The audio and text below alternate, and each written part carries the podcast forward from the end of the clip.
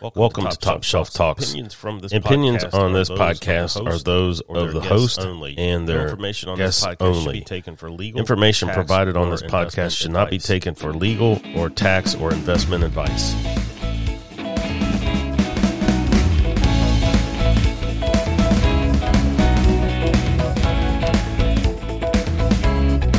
Welcome back to Top Shelf Talks. I'm Chris today. This is our third cast of 2023, and we're going to kind of throw a little spin on this one today and talk about the petrodollar. Uh, probably a lot of listeners don't know what the petrodollar is, so we're going to start out talking about the petrodollar. And let's first see how Tom's doing today there in the great state of Ohio. Pretty good, man. Weather appears great. It's like textbook uh, March day there in Florida. Spring day in Columbus, Ohio is always good. 78 degrees, man, and not a cloud so, in the sky. Wow. We got storms brewing here, but they've been talking about it. I'm already got my first notification on my email about preparing for hurricane season. So, petrodollars. I did a little bit of research when we were talking about this earlier in the week.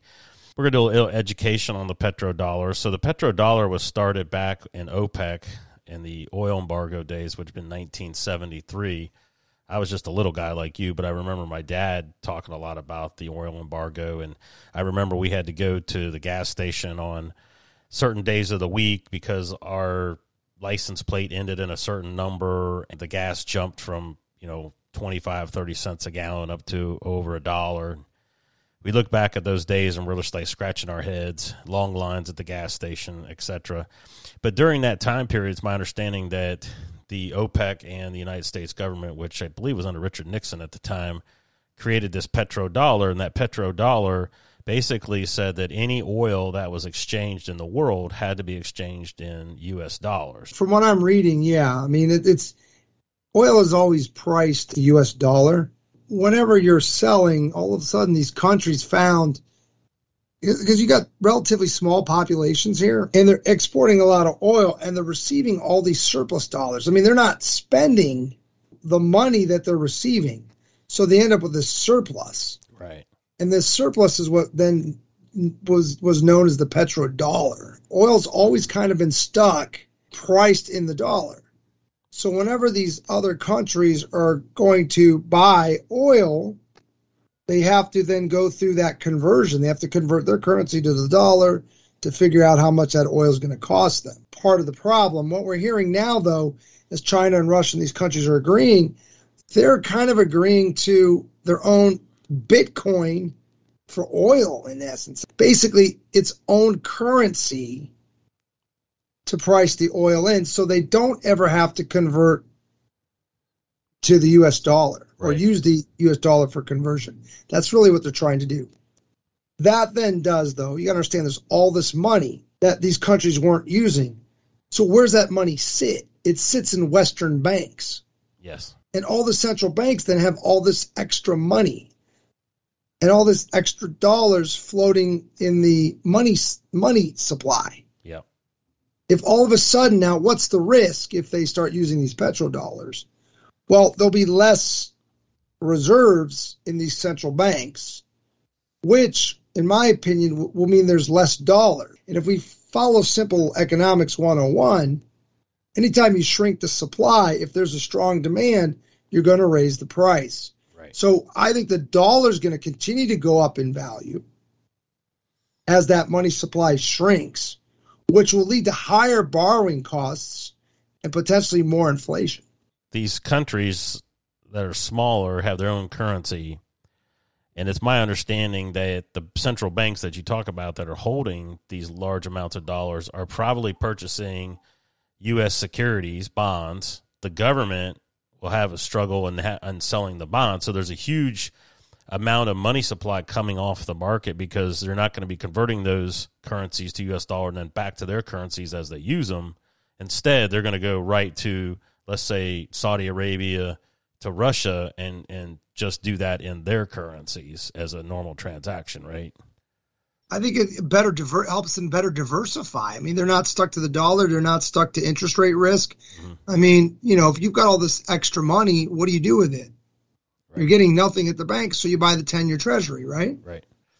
And I saw some news lines that said it's already happening. Obviously, Russia and China hit the hit the uh, front page news, but I also saw that Brazil and Venezuela are now connecting with European governments to do a direct from the Venezuelan and Brazil oil reserves, exchanging those directly into euros and vice versa. So it's happening.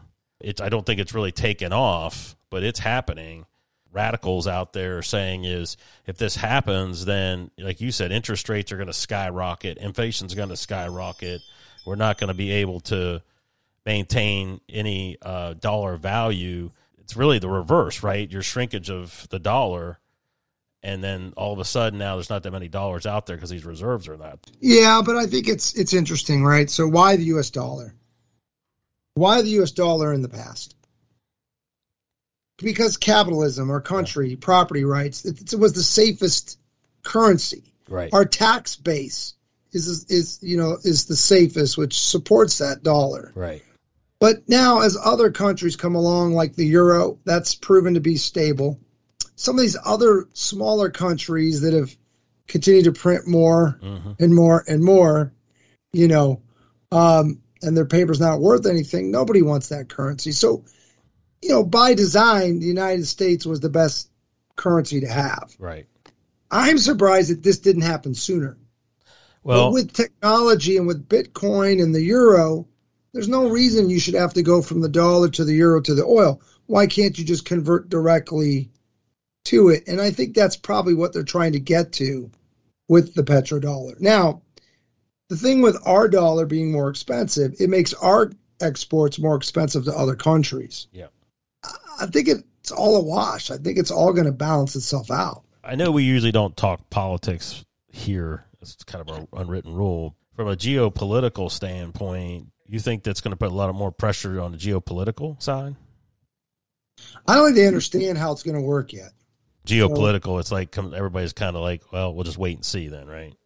I think so. I don't because there's you've heard about it, but there's not anybody really covering it in the news. I mean, the Economist wrote an article about it, and essentially their main comment was, you know, all these oil exporters have all these dollars sitting in the banks they don't know what to do with. Right. If you go to the petrodollar, those dollars aren't going to be they're not going to be sitting as U.S. dollars anymore. They're going to be sitting somewhere for some other currency. But let's talk about Bitcoin for a second and energy. Okay. Yeah. This is the one area where I saw Bitcoin interesting wealth storage device. To mine a Bitcoin, it takes an, a, a tremendous amount of energy to all the computing. Oh, okay. Because it's all about. You took me a second there. I didn't mind. What am I getting gold or what? No, it's like billions of computer transactions. Right, right. That create this Bitcoin. Right. Okay. Once you've done so many of these, the more you can do, the more the more bitcoins you can do. But imagine having these supercomputers doing all these transactions. Take a lot of energy, energy to run them, but also energy to keep them cool. Yeah. It's the one way for you to store energy in wealth. It's a better example natural gas. I've got natural gas, and there's some places where they just burn off the natural gas because they have so much of it. Right, okay. Yeah. But what if I take that extra natural gas that I'm normally burning off, not getting anything for? But what if I use that natural gas to power those computers and all that natural gas, instead of being wasted, is being used as energy and creates a Bitcoin? Oh. So do you see how that yeah, that yeah. wasted energy is now being it's, it's a way to store value on energy that normally would be wasted. It's right. kind of a yep. concept when you think of Bitcoin that way. Yeah. But Bitcoin at the end of the day is just it's just a currency and and it's supply demand.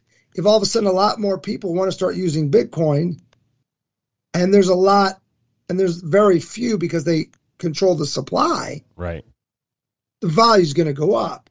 If a lot of people don't want to use Bitcoin and decide they don't need it, then the value is going to go down. But it's it doesn't have an intrinsic value. the Bitcoin, we're going to do another one on crypto, another podcast on crypto.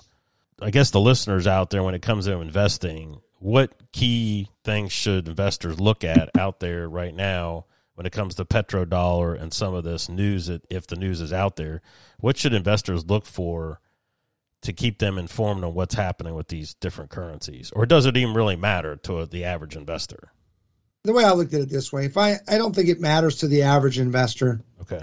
It really doesn't.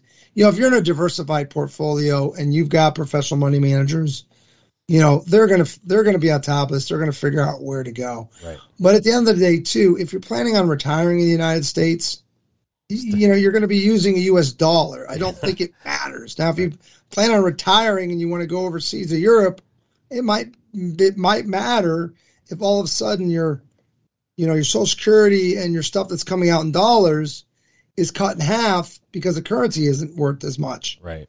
Well, that may affect your travel plans. Or, Yeah.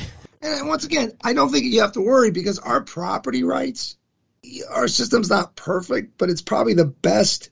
I always like to joke, it's the cleanest dirty shirt in the world. Right. We have patent protection, we have property rights. You know, we, all of those things make us a really safe place Right. and a place where you want to keep your money, or do you want to keep it in Russia or China, where the government can say, "Yeah, now that's ours." Yeah.